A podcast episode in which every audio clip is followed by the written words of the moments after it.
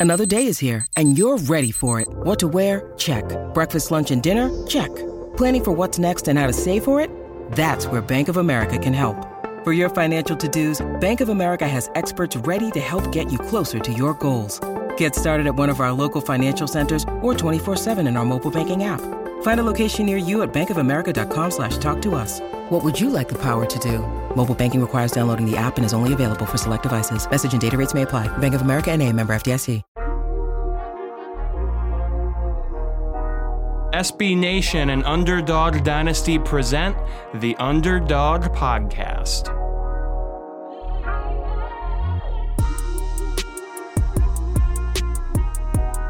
Welcome to a new episode of the Conference USA Underdog Podcast on UnderdogDynasty.com, SB Nation's home for G5 football. Uh, getting into the last uh, critical weeks of the season here for Conference USA as we get closer to the CUSA Championship game.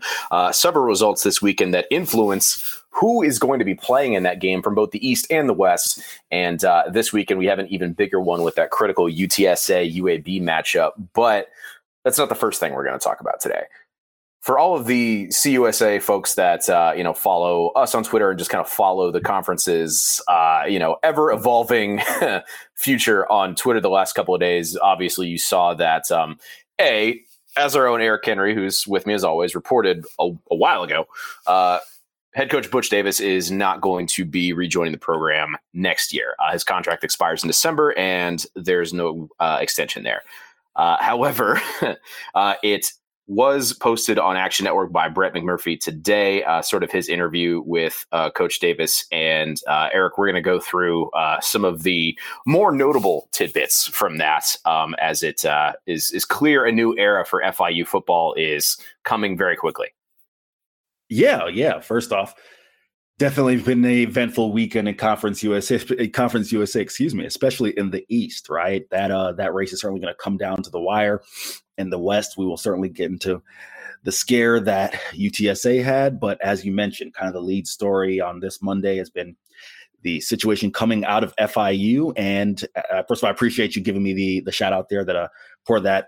I believe on last Thursday that Butch Davis sources confirmed to me, initially reported by NBC six in South Florida, that Butch Davis would not be returning. I was able to confirm that that from NBC uh, independently and reported that last Thursday.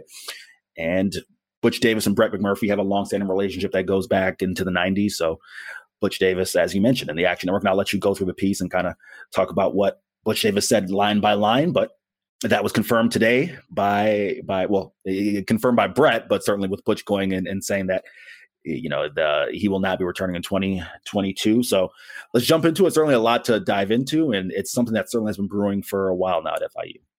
Eric, I, I know we have our cameras off, but I made a literal cup of tea for this because I'm so excited to hear your perspective on the inner goings on with this situation. Um, so let's let's jump into it. First of all, um, you know, when you talk about Coach Davis coming to FIU initially, uh, he shared some insights about what that process was like with McMurphy, uh, including one, they're using old, old equipment, uh, jerseys and, and, shoulder pads, namely that get mentioned in the article specifically that are uh, at least 10 years old, hand me downs from, from other programs. Mississippi State is mentioned uh, by name in here in terms of where they got it. So, uh, you know, Eric, I guess kind of my first question here is, you know, is, have you been able to find out anything about, you know, the the budget from the football program and what it went to? If it wasn't, you know, some of this stuff that is pretty essential if you're running a football team in my opinion because, you know, it, and to pile onto that, like also mentioned in here, the FIU administration made the decision that a assistant coaches could only be on one year contracts and they couldn't go i believe it they couldn't go outside the state to recruit uh, as a measure attempted attempting rather to save money on that budget. So i guess any anything you can shed light on in that regard? Okay so let's and, and, and i know you're kind of relaying some things as you're reading the story so i kind of want to go line by line there right? So first off this is butch davis's account of the situation, right? And I am not necessarily questioning Butch Davis's account. I just think to be fair to FIU, we'll give another uh, present another side before diving into what you said. Right? I did reach out to FIU, who did not have comment initially. Then they said that this week would be about the seniors, as this week is senior day for FIU, and would reserve further comment till later. So safe to say FIU may have a different a different point of view on that. In terms of the jerseys, I know for a fact I cannot say that they got new jerseys anytime newer than 2014. Uh, there it's gonna be 20, 20 2013.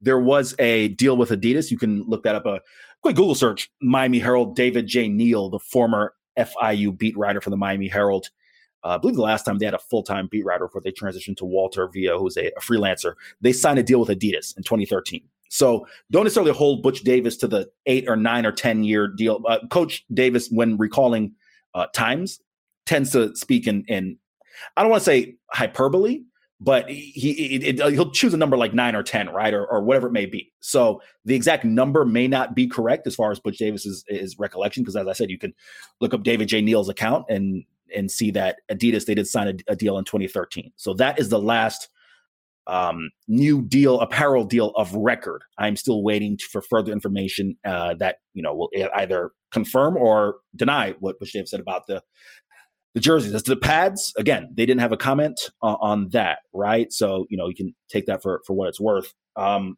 before I kind of get into my opinion as to what Davis said, in terms of your question to the the finances, uh, I implore everyone to take a look at Sportico. I want to give the credit to sportico.com.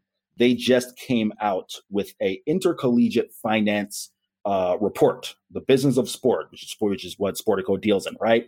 Uh, if you go to sportico.com and just Google uh, sport, college sports finances, you can find over the past three seasons the amount of money, um, whether that you do uh, uh, athletic budget for each sport. So that's each sport that each, each Division One team fields. You can find the athletic budget and you can find the profit and not profit. So you know, budget budget revenue, uh, uh, profit, and all those things. You can find on Sportico. When you look at Conference USA in the year 2018, 2019, again, the 2021, excuse me, 2020, 2021 year has not been reported yet. So that's why we'll go to 2018 and 20, 2018, 2019, and 2019, 20. In terms of Conference USA, Joe, Profit deficit. You have Charlotte leading the way with 2.4 million. FIU comes in second with 1.64 million, and then UTSA is third at 1.3. When you go to 2019 2020, FAU, Florida Atlantic, comes in first with 2.7 in terms of profit. UTSA comes in second with 2.3 million. FIU comes in third with 1.9 million dollars in terms of profit. If you take that back to a third year, FIU uh, is what was reported did not turn a profit. I believe the loss was something to the extent of $57,000. So just want to get all those things in the way of specifics so we're not dealing totally in speculation and just, you know, conjecture, right? With all that said, that was a mouthful. Now let's get back to the pads and the jerseys. Listen, without a, I, I have never suited up for FIU. Butch Davis would have more uh, inside information as to where they got those pads and jerseys than I would at this current juncture. However, I can say this, Joe. FIU as an athletic department, they, and I'm trying to speak carefully, I just want to say things that I think without having presented the other side and not heard from them, you want to be fair. So I'm going to give my specific um, things that I've seen. I don't know very many other Division One programs, no matter whether it's G5 or P5, where certain costs appear to be, you know, like cutting corners, right? Things like, and we had discussion about Bob Evans, I think the other day, right? In the effort of full disclosure, the reason I brought up Bob Evans was that was what FIU was eating post game, right? And I think we talked about that in the last podcast. I don't mm-hmm. necessarily know that other Division One programs are doing things like that. Um, and that's not to slander FIU if that's what their budget calls for, and that's what their budget calls for, and that's a conversation that President Mark Rosenberg will have to have with his new athletic department. But it's fair to say, in my four years covering the team, that there have been certain things that you look at the program and you say, could more money be invested? And that was the reason why I felt it was fair to read off the Sportico profit, you know, the, the revenue uh, results, because Joe, you know this as someone who has worked in the business of sports for a while and has been in athletic departments. Athletic departments as a whole, they usually don't operate in the black. Uh, you know, athletic departments usually it's it's not a money making endeavor, despite the fact that you know you get revenue and funds from a lot of different places. It's not really a, a a lot of times, Joe. You have football and basketball are your revenue sports. Everything else doesn't really draw money, right? So the fact that FIU athletics as a whole did turn a profit, that's something that if you're Butch Davis, and to bring it all the way back to Brett McMurphy's piece, you can say, why is that money not being invested in the program? So I think that point is fair. Um, and then you know we can we can go line by line as far as some of the other things, but I, I, I know you'll you'll touch on Joe. I feel like I've kind of been rambling on for five minutes. I apologize, but I know you'll touch on th- this feeling of consternation, this feeling of the athletic department not investing, and to use the word that is quoted in the article, sabotage. Uh, it, that's a feeling that Butch Davis has had for a while, uh, and, and at least that I can say for at least a year, um, at least the, the entirety of this year. And you know, he's talked about the fact that he he hadn't had a relationship with Pete Garcia in the last ten months. That isn't productive for any athletic department for your uh, football coach and your athletic director to not be really on speaking terms over the past year. Oh, and, and sorry, you talked about the recruiting as well. Uh, I'll quickly touch on that. Um, Joe, you can correct me if, if I heard you wrong. I believe you said that Butch Davis said that he wasn't able, that his staff was not able to recruit during the entirety of his tenure. Um, if I, I, I don't know if that's exactly what was said because I believe that I had read that they had not been able to recruit outside of Florida in a year. The reason I'm making that distinction is because they have signed players really over the past uh, three seasons from out of state. And I, and I know for a fact that coaches on the staff have gone outside the state prior to this year and signing players. So I want to make sure I did it was that was the direct quote they haven't gone out of out of state since his tenure or this one year in the story, this is this is the line from McMurphy's sure. article. Sure. Davis also said his coaching staff was not allowed to go on the road recruiting the past two years because of the school's financial reasons and COVID nineteen. So McMurphy specifies that it's it's just two years, but go on the road recruiting, I guess, is a pretty pretty vague statement. Sure. But based on but based on your conversations and experiences, uh, these assistant coaches have in fact been recruiting you know, all over the usual territory that FIU gets players from. I, I can say this um, in terms of so to the statement I just made about recruiting out of state. That's in specificity. At last, I can confirm for the record that an FIU assistant coach told me that they went out of state was 2019. That's not to say that they haven't in 2020 or 2021. That's just what I can confirm. And that's I'm I'm going to specify out of state here because on the road, as you mentioned, is vague. on the road could be going to Tampa from Miami. So that's vague. So I, I will not confirm nor deny that statement.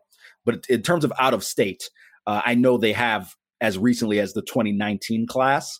Um, and they had signed a player in the 2020 class, Joe Perkins from Mississippi. I'm just racking my brain off top of my head to see if there's anybody else that I can think of from the class of 2020. Um, now, I do not know, in full disclosure, how Joe made it. Joe was a late signee. Jay Barry Jr. is another one um, who signed in the class of 2021 from Denver, Colorado. Uh, but again, to be completely transparent here, it's 2021, Joe. As you know, it's not like back in our day when we played when you had to send out your uh, your tape. You know, Hudl exists. There are a litany of ways that coaches can end up uh, contacting players. So that doesn't necessarily mean because they've signed players from out of state that uh, they necessarily went out of state to get them. So and and and to be fair for our listeners, I will try to follow up on that because I, am sure I have some notes uh, in terms of recruiting somewhere. Um, I can follow up either later this episode or next week. Yeah, absolutely. Uh, you know, you mentioned that like you can do anything from anywhere, so it, you know it definitely doesn't help the situation if you if you can't go out of state, but it doesn't completely impede you uh, the way that it you know maybe used to. Um, don't want to get hung up too much on the the finance aspect of it, but it, I'll just say that it, it is it is very odd to me that FIU athletics uh, is turning a profit. If I'm understanding you correctly, and they're not investing that money and those resources back into the athletic department to, or back into the football program specifically, in order to make some of these improvements that seem, uh, you know, at least based on the information that we have, pretty basic. No, I mean, listen, again, I I do I can't tell FIU how to spend their money, and football is not the only sport, right? But Joe, the example I would point to is UTSA. You look at some of the the resources, and I said what they I say they made they turned 2.3 million. I don't know how much of that went into the race facility that was just built, but if programs are going to invest in things such as facilities, for example, that's usually something that you take the profit that you have and you funnel it back in, and then it happens to benefit all sports, right? So that's something that, and, listen, I can speak to FIU basketball. I don't want to say this is unique amongst FIU, but FIU basketball, they practice, you know, at the rec center, right? Like there's sometimes where they practice at the rec center, the FIU rec center, um, which is public access, because sometimes they have to, you know, split the the facilities in terms of training at the at their home gymnasium, the Ocean Bank Arena, right? So that could be an example of hey, um, having a a practice facility for basketball, right? Now, th- again, basketball that happens fairly common um, uh, at certain lower level G5s, but uh, but overall, to my overall point, Joe is I can understand Butch Davis's point if he's saying, hey when I got here, and when Butch the the the main the main um I don't want the resource investment that has been attributed to Butch Davis was the the turf practice fields, right, which were built, I believe, in 2017. I believe was, was when they were they were um they were opened up. So that was the main development, right? But you can make the argument in terms of things such as new training facilities that some of that money could have been invested elsewhere. Yeah, I mean, for sure. Um, moving on from the finance aspect of this, I, I do want to get into the point that was tucked in there when we were talking about the dollars and cents of it all. Sure. Um, if you want more on that, by the way, go check out Sportico's thing. I I've had the pleasure of meeting a few of the people who work over there. They're lovely. Um, but in terms of the relationship between Davis and the um, the school's administration and the athletic department in general, uh, let's move on to this line from uh, Mc, Brett McMurphy's story, where he talks about how in October the uh, head coaching position was uh, posted on the American Football Coaches Association website.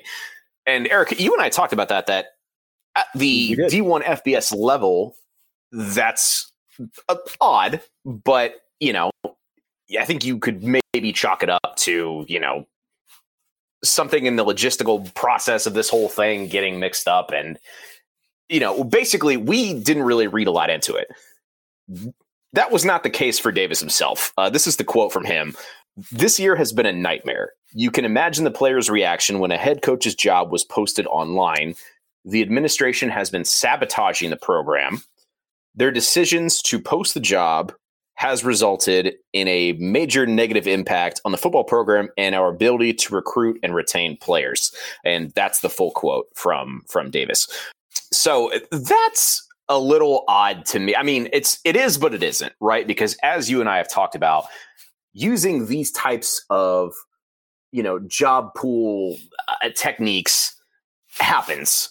I'm not inside the inner workings of FIU athletics, so I don't know how seriously they're monitoring the candidate pool that they're attracting from these types of job postings. Um, but you know, it, it is something that, as we know, they're kind of required by you know rules regarding state institutions in the state of Florida to do. Now, that being said, it's I don't know. I'm not saying Coach Davis should have or should not have had his, you know, apparently his feelings hurt to the extent which it did when that came up. But I don't like what did you like what do you expect him to feel, I guess, if if that gets out there and, you know, he doesn't necessarily have knowledge of how the athletic department produces those candidate pools. Does that make sense? No, sure.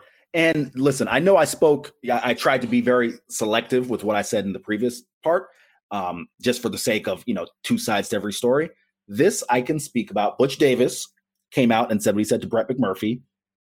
I spoke with an FIU ranking official who told me Butch Davis's role was not posted, that all athletics roles are posted on these job sites, right? Because they want to have a rolling pool. And I think you and I spoke about this, you know, on the podcast that week, but we'll cover it again. They want to have a rolling pool in the event that they lose an assistant coach during the season. This again is going to be a matter of who do you believe? The reason I say that, Joe, is this. There are numerous FIU employees, athletics employees, who came out on social media, on Twitter and otherwise, when that situation happened and said, yeah, as bizarre as it sounds, this is the way it works. I, you know, I, I'm going to use, I'm not going to name the person. Um, it's on on Twitter. You can look it up. I, I won't name that person, but they said that uh, they applied for uh, a certain role, and that was where they found it, just on a on a on a job board, and it was a volunteer coaching role, uh, and, and that then turned into an assistant coaching role. That was how they found it. FIU HR is notoriously slow. FIU athletics uh, HR is notoriously slow in that process. I can tell you again for a fact, this is my own reporting here, that I know of FIU athletic staffers, non coaches, talking about the people who make up it work in the athletic function. In addition to coaches in various sports, assistant coaches in various sports, who were hired by FIU in terms of by the respective coaching staff or the respective um, you know department head but the hr process took weeks following that to finish up actually you know what i the assistant there was assistant coach randall there is an assistant coach randall mccray uh the linebackers coach for fiu um, that is a, an example of a coach whose situation was tied up uh, for weeks despite the fact that he was the person who was chosen by butch davis to take over that role his actual process of getting through HR took uh, an extended period of time. So that's the way they do things. So I say all that to say this. Um, whatever you want to make of it, Joe, I think you and I both agreed then and agree now. It's not necessarily the greatest of practices because it's one thing to do that if you're Nick Saban, right? If, if Joe, let's just use common sense. If we see the Alabama head coaching job was posted on the job coaching board, like, all right, yeah, that's that's some clerical error uh, at worst, or, or, or at, at best, or at best a clerical error. At worst, you, what? Okay, it's just some mistake, right? Like, what's going on? If you see FIU posting Butch Davis, or you see the FIU head coaching job posted, and at the time they were, believe, one in five or something to that extent, and hadn't been an FCS FBS opponent, excuse me, since 2019, November 2019, uh, Miami it doesn't look great, Joe. It's not great optics. You or I, if we see our job posted and we've just gotten nine bad performance reviews, we're gonna be like, damn, we might be out of a job. But if we just got celebrated in, you know, a, a publication, like, oh yeah, I'm good. That's just it's an error, right? So that it, it I right. can absolutely understand Butch Davis's feelings about that and saying, really. So I, I hopefully I, I covered that uh, in detail. You did. And I mean, I guess this is my kind of biggest takeaway from that aspect of the story is you know the fact that the athletic administration had the response that they did in terms of this is a normal uh, you know procedural thing we go through in terms of our uh, hr processes et cetera et cetera and it doesn't sound like there was really any attempts from I mean, granted, there doesn't sound like there was really any attempt from Coach Davis uh, from Coach Davis either. It's odd to me that no one from the athletic department apparently just talk to Davis to realize, like, hey, you're still our guy. Here's what the real situation was. You know, don't talk about it to the press or whatever. Like, it's weird to me that you know part of the story is too that Coach Davis said like he didn't have any real relationship with FIU athletics or with the university administration for like 10 months. And it doesn't take a genius to know that is uh, like, you know, you're heading for a situation like this where everything's kind of imploding. Listen, eh, you and I, I mean, sometimes, Joe, we overcomplicate this stuff when it comes to coaches and athletics and whatnot. And that's why I always bring it back to you, you or me if we hadn't talked to our boss in 10 months, we would feel uncomfortable. In terms of, again, you know, the the feelings, this is the example that I'll use. We talked about this in the podcast a couple weeks ago. When conference realignment happened, it took FIU, FIU's administration, and here, you know, I know some of the statements I've made, and I've wanted to present the other side of Butch's statements, so I'll present something that really plays in his favor. When conference realignment happened, the teams that left for the American all left, right, and had their statement out. The two team, the three teams left for the Sun Belt. Two of them had statements. One of them, Southern Miss, did not release a statement, and seemingly they had a plan.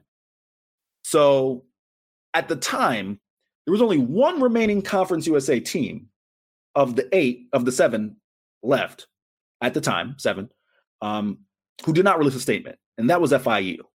It took them nine days to release a statement, and the first person to be asked on the record, excuse me, the first person to comment, because I asked FIU spokespeople for a comment, they said they didn't have a comment this time.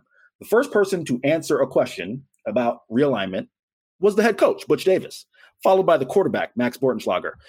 In no way should your head coach and your quarterback be the first people who are representing the university to answer questions about something that is well above their pay grade.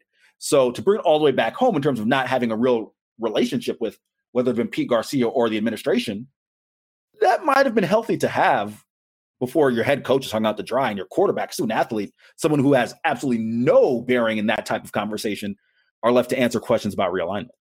Right. And I don't have anything more to add from what we talked about a couple weeks ago in terms of how FIU handled that particular scenario. Like, again, nine days after everybody else, like, things like this need to be addressed, at least acknowledged as a problem so you can start working toward a solution immediately. And the fact that they were just so slow on the gun, I, I don't know. To me, it's evident that, you know, I don't know if this is a case of folks, you know, some of these folks kind of nearing their end of their, their career and just being done or just being done with this particular scenario. But like it was, it was lazy. It was a lazy way to handle uh, something that's going to dramatically affect your university for years for years to come. No, absolutely. And you know, here's kind of the final thing that I know, you know, in terms of at least that I have for the FI situation. I just think this context is fair for not only Butch Davis but for you know our listeners. We mm-hmm. talked about this. Joe and I talked about this off here. Don't believe we ever talked about it on air, but I'll just kind of paint a picture in terms of the extended feelings of consternation between Butch Davis and FIU athletics and administration. Right. So opening week, the team clearly went winless in 2020, as everyone knows, and you know, they want to put that behind them. Opening week, they rout FCS Long Island University. You think all is well. We're heading as this media heading to the post game press room, and we get down there, and I, I, I kind of you know really hammer this home for listeners to kind of get the the understanding why this is important. There is a backdrop that it's standard. Every program has a backdrop, right? It, it, Joe, you know this. It features your sponsors, right? If you're Middle Tennessee State, that's uh, Ascend Credit Union. Federal Credit Union is one of the major sponsors for Middle Tennessee. Um, I can't think any of Westerns off the top of my head right now, even though I know them. But for FIU, the main sponsor is Baptist Health, and they paid to be the sponsor of FIU athletics. Well, the backdrop for the presser was one that read Butch Davis football camps and had sponsors such as Tyson Chicken and other people who are not the official sponsor of FIU athletics. The reason that's important is because it's at best a conflict of, of interest. At worst, it can be an NCAA violation because you can just have people, you know, who aren't your sponsors just coming in there and paying and saying, "Hey, we're up here," and uh, that, that actually, and people can realize this, violations can happen pretty simply. So we get down to the press room, and two FIU athletics staffers are trying to frantically get that backdrop off. Butch Davis walks in, says, Where is, you know, the backdrop? And basically says, Listen, I'm not going to do this presser unless that backdrop is there. We can toss to some sound, and you don't want you to hear it from Butch Davis's mouth himself, where he essentially says, Look, like players have NIL, programs need NIL too. And this sound that you'll hear took place again, opening week. Just goes to show you that the feelings that came out today in Brett McMurphy's piece really been boiling for a while. Yes, and before we go any further, Taylor, if you want to drop that clip in here of Coach Davis addressing the media back in the opening week in regards to this uh, backdrop incident. Here you go. Turn the camera. Here. Turn the camera. Here, Alex Kelly wants to talk to you. Who? Alex Kelly. Hmm? Alex Kelly. Tell him I'll talk to him after the press conference. Hey, one thing, okay, just so that everybody knows, okay? Football programs need NIL too. If the players can get millions of dollars, yeah. you know, I mean, we need people that support the football program and stuff. So I'm ready to roll. Let's go. And now that you've listened to that, it's pretty evident that these frustrations from both parties here have been brewing for a while. And you know, I, I, wish everybody involved in this kind of the best moving forward, but it's it's clear for the sake of the student athletes coming through FIU right now that change is needed, and you know, a change in just greater, you know, athletic department policy in terms of how to you know continue to build these relationships and really put the future of the student athletes ahead of your own, you know, I don't know, ahead of everything else, really, because that's the whole point, in theory, of the NCAA. in theory, I say, with huge quotation marks. But that's what needs to be at the forefront of this FIU rebuild, the welfare of the student athletes, because the, you know, when things like this are happening, when the story surrounding your football program is not what you were doing on and off the field, but how much your AD, your university president, and your head coach, eh, you know, are are grumpy with each other. like, it, to put it lightly, it's not good for anybody, and it's not. It's just not healthy, man. It. I don't know. I'm like I have no skin in the game when it comes to FIU, but it it bums me out so much to see a, just adults, you know, devolve into this. And and Coach Davis is what seventy. You know, you think like this is I don't know. These are all pretty juvenile feelings kind of come up to the surface, in my opinion. But it just kind of goes to show that you know it, it doesn't matter when it comes to age, I guess, and which is a little bit of a bummer. We like to think we mature in certain ways, and I don't. I don't think. I don't think all parties involved in this FIU situation have handled it maturely, and it's. I don't know. It's a bummer. This will be my, my last thought, right? I don't think there's any doubt that things could have been handled better. Butch Davis, he said, uh, I thought it was joking, but maybe he is serious looking back on it. Butch Davis said a couple weeks ago, "Hey, you know, when this is all said and done, I'll write the book and I'll, I'll, I'll tell tell it then." He certainly has feelings that he is, you know, steadfast at, and, and you know, I will respect his right to those feelings.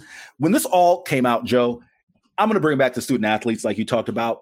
My first thought was of guys like Richard Dames and Kevin Oliver and Daniel Jackson and D'Vonte Price, Max Bortenschlager, seniors who, well, in the case of Bortenschlager, he transferred in 2019, but a kid from Fishers, Indiana, who's 1,500 miles away from home and wants to restart his career at FIU, and they have no idea. All of this stuff, Joe, as you just mentioned, is so well above their pay grade. I'll use the idiom their pay grade, obviously not getting paid, but it's so above their concern. They just want to go out there and play football. And it's senior day, Joe. It's senior day coming up on Saturday. And FIU crowds have been sparse to begin with. And given some of the things that have happened this week, their final time putting on pads, at least in college, you know, who knows their pro potential may be, because could be in front of 700 people. And all the conversation isn't about the fact that they've been players for four or five years, had to go through COVID testing two of those years, which is not the student athlete experience that anyone envisioned when they started college and all of this consternation that again it's just well above their concern. So i'll end it on that. Yeah i, I think that's a good place to end it. Um, for fiu fans that that listen to us um, the thing that i can just recommend is just just show the seniors some love because this is this is just a, a crappy situation to have to go through if you are not even if you're trying to play football or try to play pro football even i should say. Um, just trying to enjoy your student athlete experience. And when we talked to Will Healy a couple weeks ago, and uh, this is the last thing I'll say, it was very evident from talking to him that his biggest priority as someone who works in college athletics was the student athlete experience. And it's sad that we don't have more people who think that way because otherwise you end up with situations like this. All right, that was enough of a that, that was a lot. We're we're what 45 minutes into this podcast. We haven't reviewed a game yet, Eric.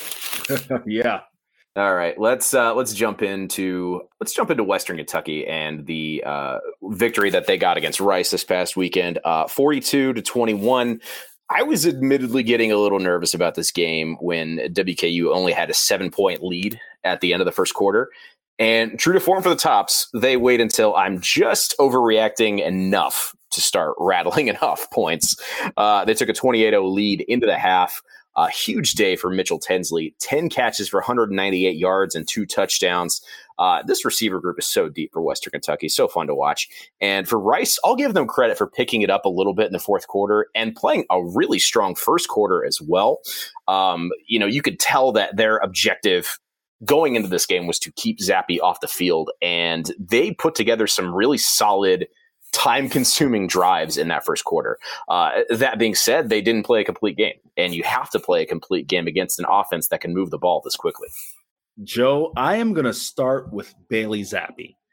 Can we just, I know we shower him with praise, but living up to the hype that he came into this conference with was so difficult, right? It's, I, don't want to call him, forgive me, you know, fans. Uh, one of the things I admire about LeBron James the most is that he came to the NBA with so much hype. And not only has he lived up to it, he's exceeded it. I'm not saying that Bailey Zappe came into Conference USA with LeBron James esque hype, but all the national publications talked about him being one of the top transfers in the nation and coming from the FCS, you know, ranks. There was question about could he do it at FBS? I didn't have those questions, but I know certain other, you know, people in, in the Conference USA, uh, um, you know, kind of Twitter sphere had those questions. And Joe, he's blown all of those things out of the water. And even when the team got off to a slow start, you couldn't say it was Bailey Zappe he wasn't doing his job. So that's just what impresses me the most. And then let's give credit to the Western Kentucky defense. While not great, they've come around once Conference USA, once conference play is, is kind of, you know, gotten to the into the swing of things. So I got to give them credit as well. They're making just enough plays while Rice, you know, again, a team that certainly has their own offensive struggles. The 21 points, the majority of those came in the second half. So I'm not going to hold that against the Western Kentucky defense, but they're making enough plays to where you feel confident as a Western fan. I'd hope you would feel confident and say, hey, this isn't just a one man show. This can be a full team. And that's really exciting when you look at the fact that they have a shot to win the East, a very good shot to win the East. As a matter of fact, they're leading the East right now. And they really came on at the right time and just get very impressed with Tyson Helton. And really, Joe, when you look at the amount of new players that came onto this roster, I think that's a thing that you kind of had to maybe we under maybe we overestimated whether or not the offense could be going pull off some upsets early. but we underestimated the amount of time it would take for just all these new additions to gel, and they really are catching their stride at the right time. Yeah, with with Zappe, like 42 touchdowns this year is crazy. He still has a decent shot to be uh, I believe it's third all time in career passing touchdowns at Western Kentucky. The only person who I'm confident he he will not beat in terms of that number is Brandon Doughty, who had 111. Uh, if he could get 111 touchdowns in a year, I'd be extremely impressed. But it's it's possible he cracks that top three still. And one more concluding thought I will say about Western Kentucky and kind of where this program's heading. You look at those receivers that we just mentioned uh, look at look at some of these receivers. You have Mitchell Tinsley, like Joshua Simon, sophomore this year. Dane Saltarelli, uh, Oklahoma transfer, redshirt sophomore. Uh, then you go down to uh, Mitchell Tinsley, junior, still has eligibility left. Jerreth Sterns, still a junior. Josh Stearns is a freshman. Uh, Daewood Davis is redshirt junior. Uh, you see if you can get him to stay back. And then you still have, you know, a lot of really strong uh, younger guys under him. That being said, if Chance McDonald, who we got to see a little bit of, of at quarterback in this game once they pulled Zappe, he's got some work to do. But if you have that really talented group of receivers, that's got to be a little bit of a boost for confidence uh, for this kid who is more than likely. I mean, I don't know. There's a lot of time between now and, and next fall camp, but for whoever, right now it kind of seems like it's going to be Chance McDonald for whoever takes over that QB1 role for Western once Bailey Zappe eventually leaves, you have some help. So that has to be comforting, even though you're only going to have Bailey Zappe for a year. Yeah, well, Joe, see, here's the thing that I think is really key, right? When you look at how well this offense is fared, and Chance McDonald is a true freshman, right? So that is someone who's recruited by Tyson Helton, Zach Kittley for this offense. It's not like you're plugging a quarterback right. in who, you know, it, right, isn't going to fit that system. But when you look at how successful this year has been, that does open yourself up for other guys who may want to, because the, the this air raid offense is one. I believe I saw the stat. I, I want to credit it. Uh, I, you know, I don't want to miscredit it, so I, I, won't say a name. But I saw a stat uh, that the top five passers in FBS this year, four of them come from air raid systems. So you could open yourself to the transfer portal market. You can open yourself up to certainly. I mean, look, Joe, we saw what happened at Texas Tech when they really got the air raid going if it's one thing that the Raiders, the, the Red Raiders are able to have is a quarterback, and that probably allows Western to recruit quarterbacks from damn near anywhere. That's that's a plus. And even if it is Chance McDonald, again, he has the year in the system. He came all the way from Washington, so that kind of I think you know plays into the point that with this system, it's one that's appealing to quarterbacks. Definitely one that has to be exciting for Tops fans going forward. In addition to the receivers you mentioned them having. Yeah, it's exciting for me for sure. hey, kids, want to throw the ball sixty times a game? Coming to Western Kentucky, I I'm all for it. um, with that, then let's move on to uh, UTSA and Southern Miss, uh, twenty-seven to seventeen Roadrunner victory here. Uh, Eric, I did not get a chance to watch this game live, but I cannot remember a game in recent memory where I was so eager to watch the recording once I heard that Frank Gore Jr. was moved to quarterback to start the game here. and he, he got hurt in the third quarter, so didn't see him for the entire game, but he played admirably. He had a pretty decent spiral going. And Southern Miss as a whole played pretty well, considering they were like one twisted ankle away from playing a Gatorade cooler with a jersey pulled over it or something. Their roster was that depleted. Um, but thanks in large part to the amount of pressure that Southern Miss was able to apply to UTSA's backfield here, this was kind of a rough offensive day for UTSA for like 75% of this game, though we did see some pretty monster plays from Zakhari Franklin in particular in spots here. Joe, I, I gotta, I, I listen. I don't want to like make a hard pivot here to what you said because all of it is great, you know, analysis on your part. Joe, any dis- uh, disappointment or eyebrow raising? As you said, I know you're pretty eager to go watch this game because Frank Gore Jr. was their quarterback. The number 23 team in the nation, and listen, we all think UTSA is a very good team, but damn, uh, I would think they'd be able to get out to a little bit more when you're playing a running back at quarterback, right? So, I mean, just thoughts on that before I kind of dive into, you know, UTSA? Yeah, I mean, like I I kind of alluded to, they really looked off for most of this game. And again, the fact that, you know, I think ultimately I think they got to about the fourth quarter and we're just like, what are we doing? And like finally right. kind of started to turn it on. But yeah, you know, Frank Harris had some throws that were really off, led to a couple interceptions. Um, you know, defensively, it you know looked like they were in, in slow motion for a lot of the early parts of this game. This was not UTSA's best day. So, like, I mean, I think that's a testament to the roster that Traylor's built. The fact that you know they they can you know not not play their best football and, and still come away with multi-score victories like this, but yeah, this was you know this this could have been a lot a lot better. Um, and I mean, you know, I don't know. At this point, like I think we talked about this a couple weeks ago in terms of you know running up the score to kind of improve your rating. I think UTSA are kind of past the point where that's of the utmost importance to them because obviously at the very end of this game they had the point to tack on a couple more points, uh, and then but instead they uh, they took a knee at the Southern Miss like two yard line, something like that. I don't know. All that to say, you know, I it feels like UTSA sort of took their foot off the gas a little bit, and that's a little bit concerning. But I'm not going to overreact. I still think they're the best team in this league. Right. Okay. So you hit exactly what I was thinking. Right. I I I listen. I think UTSA is as good as advertised, but when you come out and it's like, oh crap, Frank Gore's playing quarterback we've beaten we've beaten nine other teams with a starting quarterback and Frank Gore's playing quarterback. Yeah. The, that sense has to set in where it's like, all right, we'll, we'll, we'll get around to it.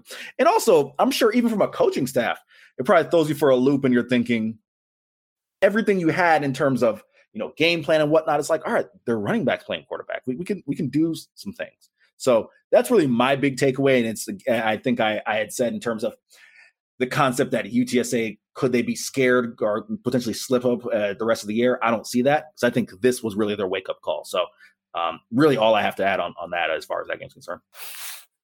Then we'll move on to Louisiana Tech and Charlotte. Uh, Texters win this one 42 to 32. A little bit of a surprise here. Uh, good old fashioned shootout in Ruston. 74 total points scored and 1,052 yards from scrimmage in this game.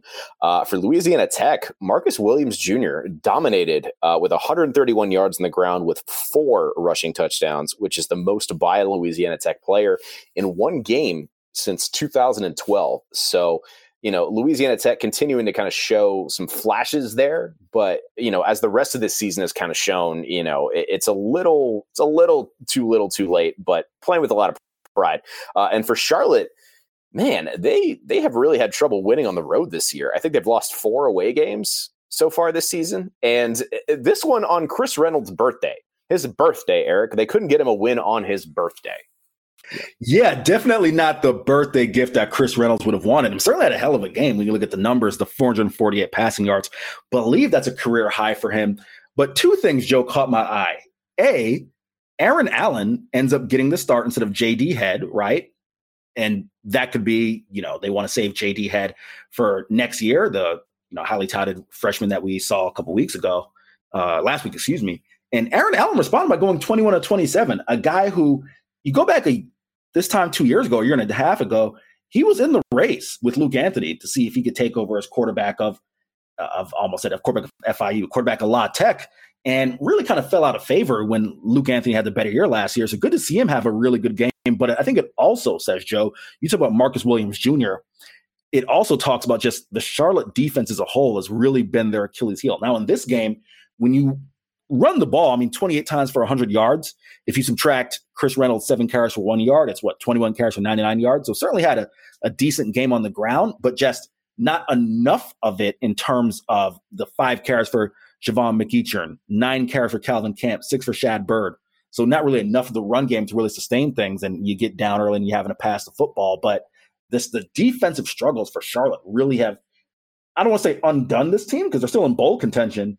But right now, you go from if you're six and four and four and two in the conference, you're right there with Western Kentucky in terms of being in, in that race for to win the East. Right now, five and five is like, you know, we just got this win win one to get to a bowl game. So that certainly is an issue for Will Healy's team. Yeah, you know, so I are Charlotte officially they're officially out of this USA East race with this loss, correct? Uh, I believe so, yeah, because at three and three, yeah, three and th- uh, well, I guess what? There are two weeks left. Western would have to. Charlotte lost to Western, correct? I believe. Yeah, they Charlotte, they did. Yeah, yeah, yeah. So so this right. So they would be out. Um, and they lost to Marshall too. Mm-hmm. Yes, they, yes, they lost. They lost to Marshall. Uh, so yes, so Charlotte is out. I'm sorry, okay. sorry, no, sorry, yeah, no, no. That, they, I apologize, Joe. They have not played Marshall, so I guess the only scenario oh. is uh, Marshall, Marshall and Western play right now. We're gonna start getting to Conference USA East uh, scenarios, right? Like NFL playoff scenarios. So I know Marshall mm-hmm. plays Western Kentucky in two weeks because Western Kentucky plays FAU this week. So I guess the mm-hmm. scenario would have to be they would have to Charlotte would have to win out. Marshall would have to beat Western Kentucky, but even then, yeah, I, I even even then, I think well, yeah, if, if Marshall lost to Western, that put them at five and three. Charlotte would have to win out, and Western would have to lose their final two. Okay, so that's the scenario. That that should be the scenario, Joe. Gotcha. So yeah, a lot of math there, but uh, it's it's a long shot. Let's just say for for Charlotte to still win the East at this point, a very very long shot. Um, with that, then let's talk about Middle Tennessee uh, beating FIU 50 to 10.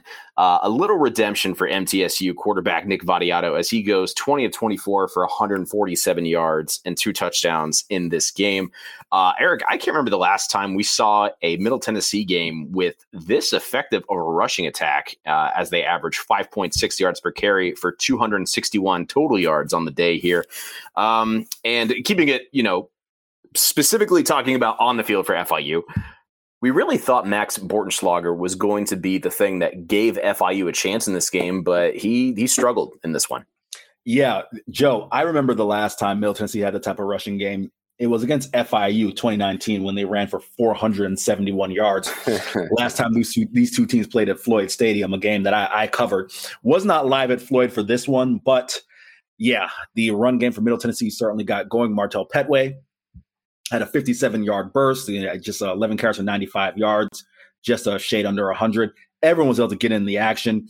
Nick Vattiato, the true freshman from South Florida, from Broward County, Fort Lauderdale, goes 20 to 24 for a buck 47 and two scores. Really the turning point in this game, Joe, disastrous second quarter for FIU. They had a, a stretch, Joe, where Middle Tennessee scores, FIU gets the ball back, Max Bortenschlager throws a pick six, Quincy Riley takes back to the house. FIU gets the ball back, the first play on a swing pass to Tyrese Chambers. He fumbles and it's recovered by Middle Tennessee. I believe it was re- recovered by Greg Great, memory serves me correct. So that kind of stretch is just, you know, shoot yourself in the foot and takes you out of ball games. That game was more than decided by halftime, 34 3 at the half. Middle Tennessee. And anyone knows Rick Stockstill and Butch Davis, a lot of respect between the two people. So Butch Davis certainly called off the dogs, was not looking to really let things get out of hand after Middle Tennessee really, uh, you know, commanded the first half and had things well in control in the second half. So. Yeah, you know, we we talked a little bit about Western's future at quarterback post Bailey Zappe. How do you feel about the future of the program with uh, you know Nick Vattiato? And obviously, he had some issues against Western Kentucky the other week, and obviously these two games not the best sample size. But you know, now that he's sort of settling into the role, I personally I feel like he, I don't know, I, I feel like he'll be a decent piece for MTSU moving forward it's still early, Joe. The thing with Vattiato is he's he's almost kind of that prototypical. Uh, I'm not use the word prototypical, but in terms of size, he's about 5'10, 5'11, uh, 190 pounds.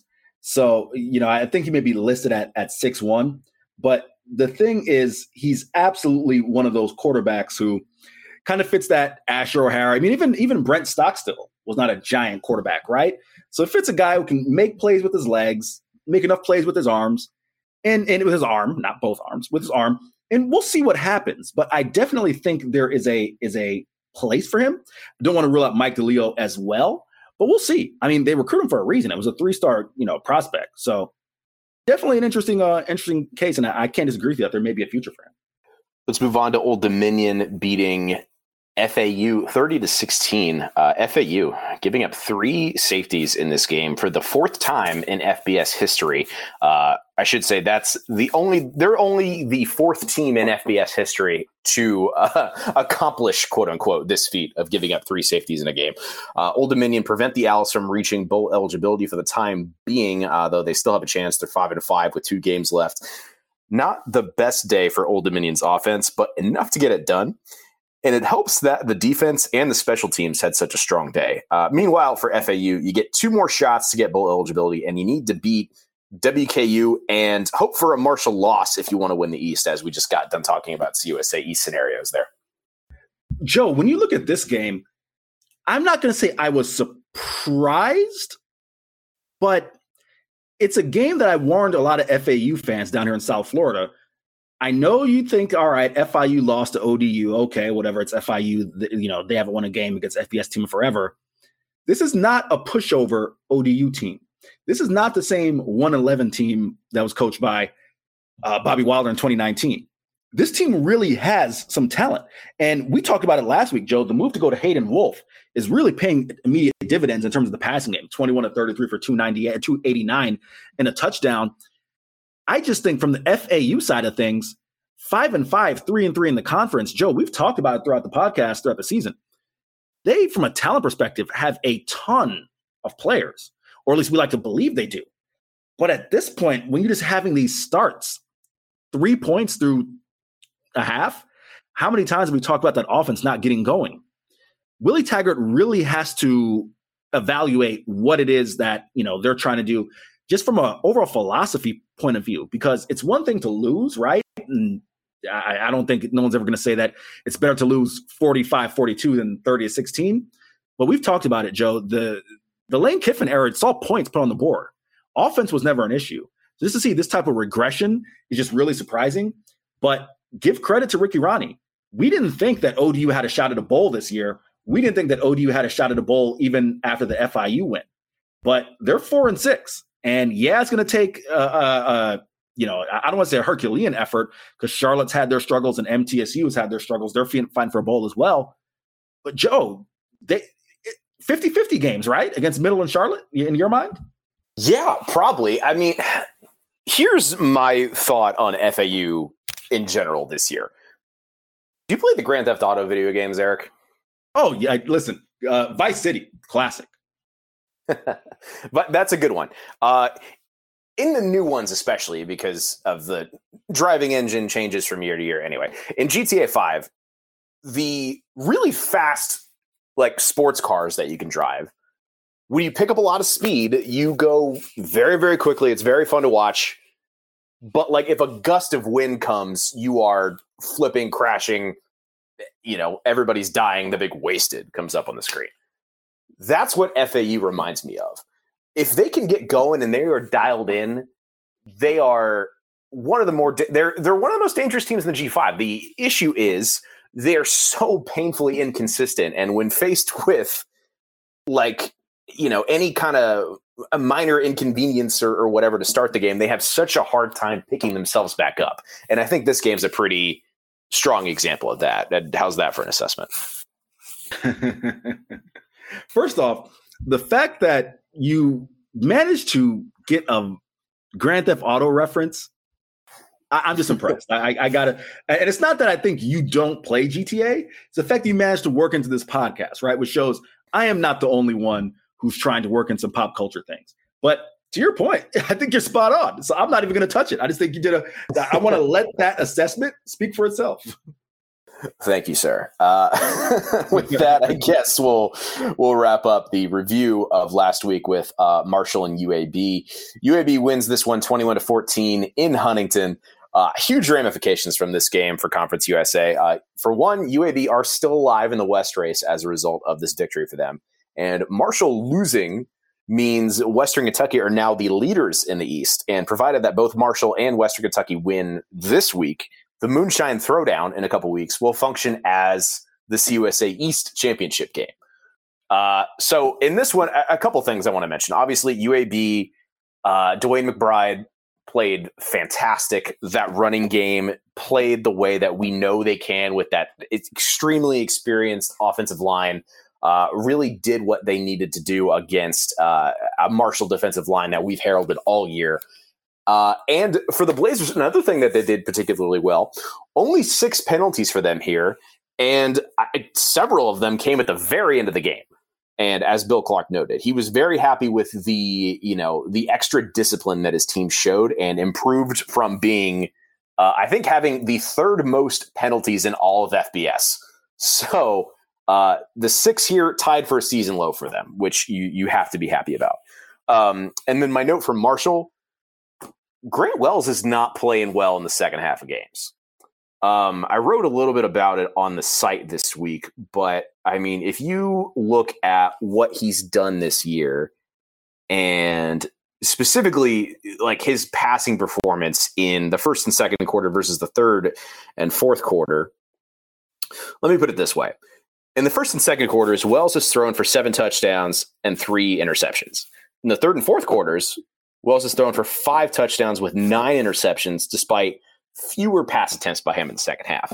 And if you go back to Marshall's last drive in this game, they were moving the ball. They had a chance to come back and tie this game up and potentially win it.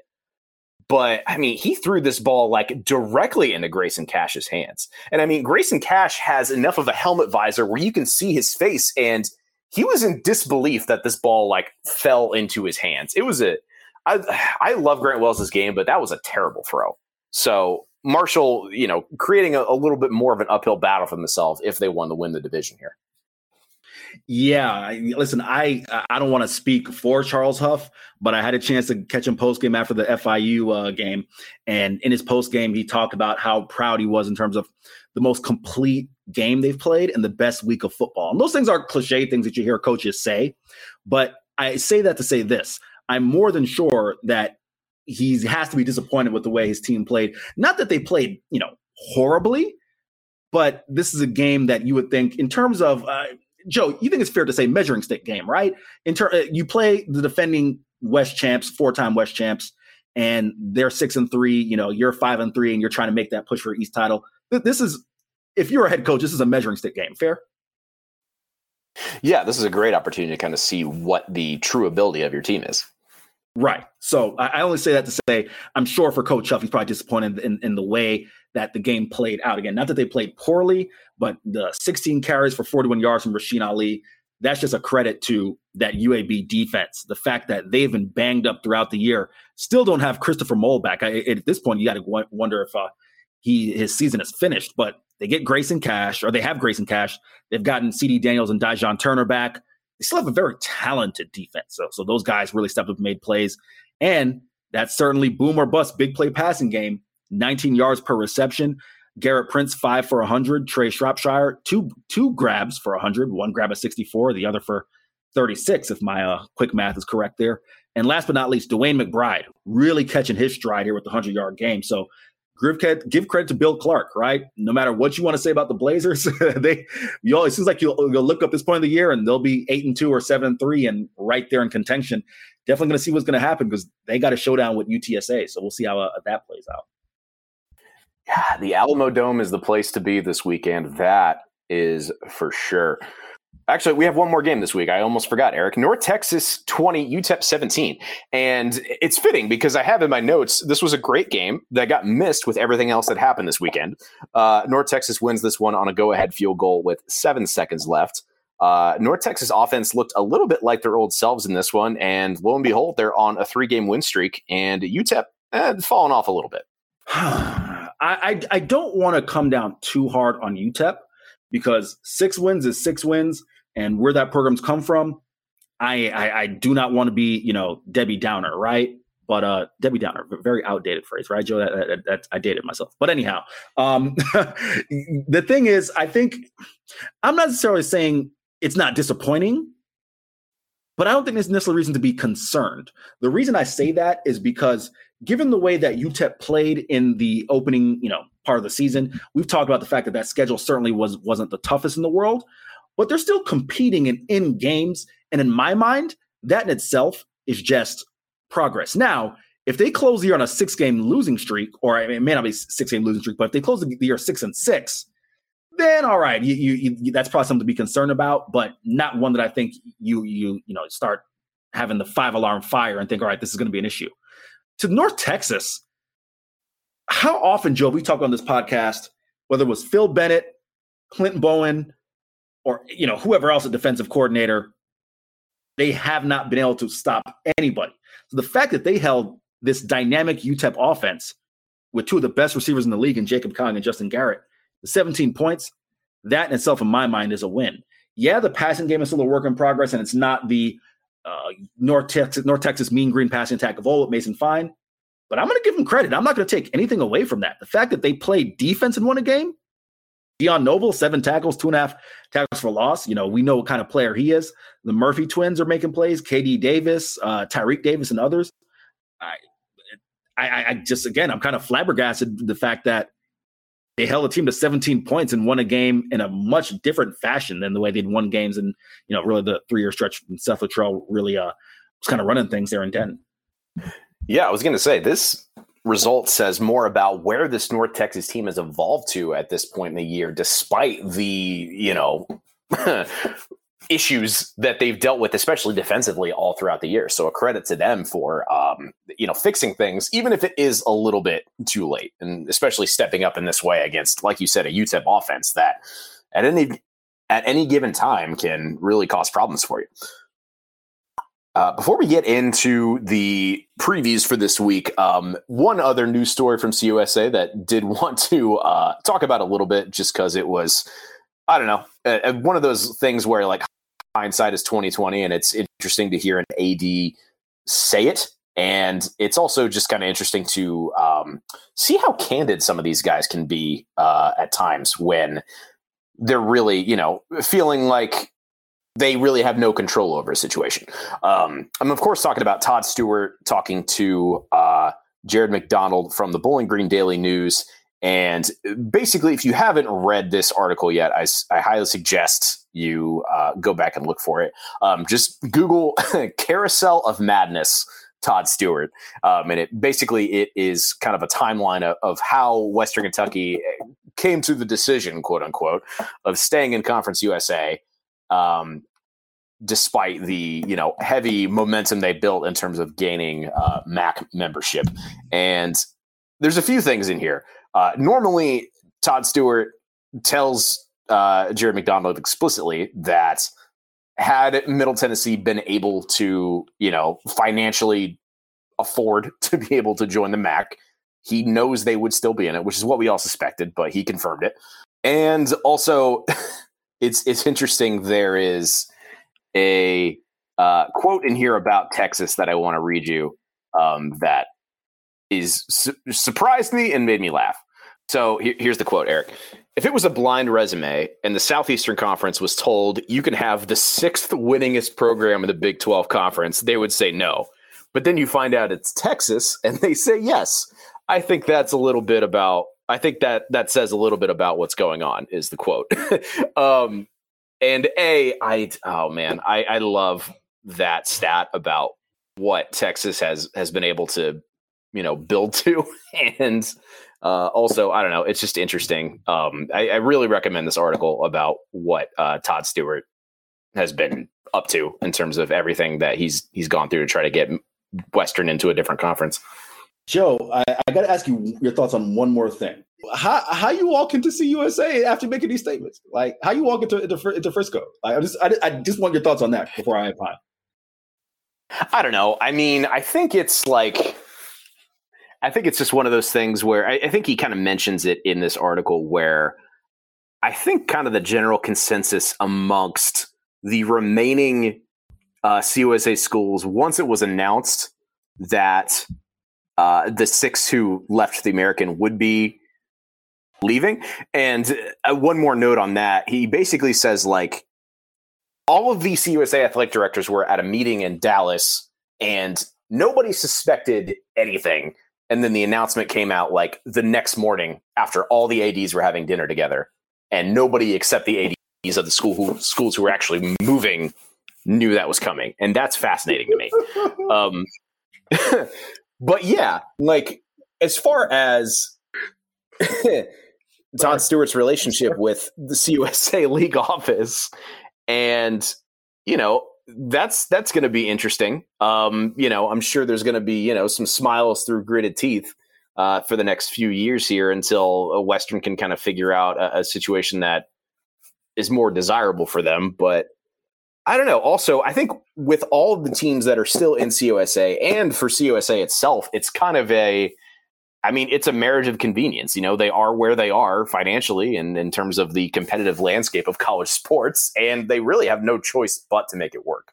So it's it's interesting, and I don't envy that position at all. Joe, I'm I'm sorry. You asked me a question and you wanted legitimate analysis, and after you gave me that detail of the story, I got nothing more than jokes, man. Like, yo, so like Lisa Campos over there, like texting Brian White, like, man, they don't even know. you know, like like Lisa Campos and Brian White are having a conversation with Todd Stewart and Pete Garcia, and they're like, "Oh, word, cool, yeah, that's what's up, man. That's great." really? Oh man, yo, that's crazy. like those generic responses that we give people, and by me, I said in the urban yeah. slant, so I meant black people. Uh, give people when like you you you listen to your story, but it's like, uh, yeah, you're not really engaged. They over there like, yeah, oh man, the Conference USA TV deal. Gee golly, I hate it too. yeah. That's crazy. Meanwhile, they got the WhatsApp chat, just just other six laughing at these suckers. Oh, that's hilarious. I'm sorry. You want a real analysis, but that's all I got.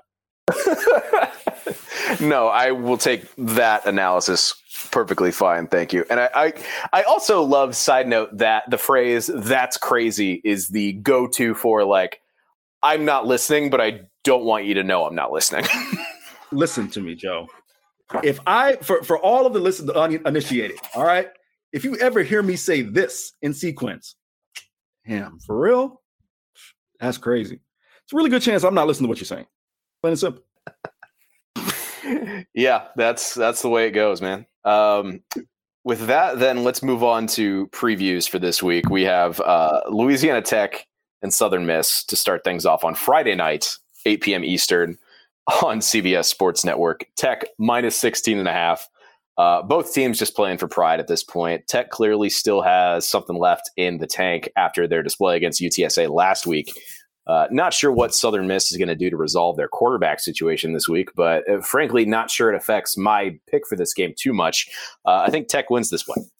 Yeah, I, I have to take Louisiana Tech, and that's not to say that you know I'm not laughing at Southern Miss. I mean, their quarterback situation has been it, has been it is what it is in terms of quarterback situation. What's been all year, but just in terms of having a more complete team, a more depth, I would have picked Tech anyhow. But given the quarterback situation, uh, I think it's pretty academic. Then on Saturday, we have Western Kentucky and FAU opening up the CUSA slate for the day at uh, noon Eastern on Stadium. Tops favored by 10 heading into this game. Uh, and it's a must win situation for them as they try to stay alive in the CUSA East race. Uh, tops are playing really well. I'll say this I, I think the WKU run defense needs to be 100% on. I'm not as concerned about Western's pass defense, considering the ridiculous amount of interceptions that they've had in the last two weeks. I think it's like seven. Um, but I think FAU is much more capable of actually accomplishing what Rice tried to do last week, which is keep Zappe off the field as much as possible. I'm going to pick WKU, but now is definitely not the time to get complacent if you're Tyson Helton's team. Joe, this is a very intriguing game. Now I'll put on my serious analysis voice after you know the uh, the uh, CUSAAD uh, analysis. But for FAU, five and six after the year you had last year, if of course if you lose this game, that listen, there's already a feeling in Boca from being around people who are around uh, fans of the program and and you know um, the the Shula Bowl podcast that I do for you know other outlets FAU fans are certainly frustrated in terms of the way things have played out. If you drop to five and six, I I'm not saying that Willie Taggart is in any danger. I think he is he will be back in 2022, but I just think all the way around this has to be an overall disappointment. Now, switch it to Western, they have a lot they're playing for, as we talked about. I just think it would be a great story based on the way they started the year. And it wasn't like they played bad. Just, you know, I, I think they caught a couple situations where styles make fights especially that game up there, you know, uh, against West Point and in West Point against Army. But if you can come back and beat FAU and really put yourself in the driver's seat to where you control your own destiny next week or in two weeks against Marshall, that's huge. So definitely be looking forward to this one. Give me, oh man, uh, give me the tops. They're playing better football right now. For real? That's crazy. I couldn't resist. Uh, all right we have UTSA hosting UAB in the Alamo Dome. Uh, still number 23 UTSA, I might add. Kickoff set for 3:30 p.m. Eastern on ESPN Plus. Uh, Roadrunners minus four and a half heading into this one. It's the CUSA West Championship, folks. Uh, UAB has some momentum uh, building after that Marshall win last week. UTSA definitely could have played better against Southern Miss, even though they won. Uh, so it's going to be an interesting clash of energies in the Alamo Dome. Uh, UAB, as we said, still alive in the CUSA West race. If they want to win that, they have to win this. But I'm going to take USA. I don't. I don't see them dropping this at home, and it doesn't. They don't strike me as the kind of team to uh, see the kind of performance they had against Southern Miss and not think, "Oh man, we got to tighten things up." Listen, I think Saturday, November 20th has a chance to be the coronation for Jeff Traylor, Lisa Campos, and the UTSA Roadrunner program this will be the ga- the day, the game where they knock off the four-time defending CUSA West champs. Give me UTSA. As to your point, I just think they have so much they're playing for, and not that UAB isn't capable of winning this game, but just on the field. If this had been, you know, Tyler Johnston, you know, coming and having the year that we kind of thought and hoped he may have had entering the season, and the offense is clicking all cylinders, and they weren't balanced some injuries, it's a different team. But I just think there's too much they're playing for. I think Dylan Hopkins, while he's certainly adequate at quarterback, I just don't think there's enough there. It's going to take a hell of a game from you know Dwayne McBride and, and the rushing attack and that defense. I just don't think there's enough. So Saturday, November 20th, that will be the coronation for the Roadrunners. Meet, meet Jared Calmus. Live it up, my man. Uh, and then we have Charlotte hosting Marshall, 3.30 Eastern on Stadium, Marshall minus 15. I think Marshall wins this, but I say that with some light hesitation. Uh, Grant Wells has to play better in the second half. But ultimately, I don't see Charlotte being able to keep this Marshall defense out of the backfield the way that UAB's offensive line was last week. And I think that's going to create a lot of problems, as it had for as it has for all of Marshall's opponents this season, really. Yeah, give me the herd. And that's not to say that Charlotte isn't a talented and capable team. We know the weapons they have offensively, but defensively, I do not see enough. I see this being a Rasheen Ali day. Corey Gammage, definitely think he'll bounce back in the receiving game. And most importantly, Charles Huff. Uh, while the team did have its struggles mid year, I think he's he, again his his what I had said earlier in the in the year, Joe, is I think it was going to take time for Charles Huff to really put his imprint on this team. I think they're further along in that process. So I don't see them having another stretch where they lose, you know, two or three games in a row. Give me the herd. And we have uh, MTSU hosting Old Dominion, 3.30 Eastern on ESPN Plus. Uh, Blue Raiders minus three and a half. I'm picking Old Dominion for the upset in this one. I love the way that they've been playing these last few weeks. Uh, no disrespect to MTSU. They have rebounded in a huge way. But I think Ricky Rahne has his team playing extremely well at the moment. And MTSU just, I, I don't think they're going to be able to stop them, plain and simple. Okay, you're taking ODU. I, mm-hmm. and this was a very much a 50 50 game for me. So you're going to have ODU at five and six with a chance to make a bowl game. That's that'd be a hell of a freaking story for Rick. Even the four wins is great, but if that scenario happens, I mean, what a storyline! Right. Uh, I, I was really torn on this one in general. I'm going to take Middle Tennessee. Man, I'm really going against all my better judgment here because when I look uh, just on terms of roster and uh, and the way the team's been playing, I think ODU. Listen, Blake Watson. Let, first off, before we kind of you know before I banter around with this pick, let me talk about some players. Blake Watson is having a hell of a year. I think he's third in rushing still in Conference USA. Someone who was a former receiver, you know, um, believe all conference freshman, all conference uh, as a freshman as a kick returner. Great year as a full time running back. Lala Davis in the uh, the RB two role and so kind of performed well there as well. Hayden Wolff really appears to be locking down the QB one job, but I still not enough to talk myself into taking ODU. I, I, I, I guess I'm going with the veteran coach. That's my logic. So I'll take stock. Yeah, man. Hey, man, either you're right or you're wrong. There's no, we're picking football games. It's not that serious. you're acting like it's oh, always man. serious, Joe. Don't you know like, our, our Twitter mentions when we were getting stuff wrong? I mean, I don't know. I mean, as a fellow nerd who spends all his time staring at monitors in a basement. I'm not scared of other nerds who spend all their time staring at monitors in a basement. You're you're over here acting like it's Sophie's choice picking a football game. Okay, true, true. I, I touche, touche. I stand down. Uh, that's crazy. Uh, you, do like uh, you do like that. I don't know what the hell Sophie's choice is, but I'll rock with it.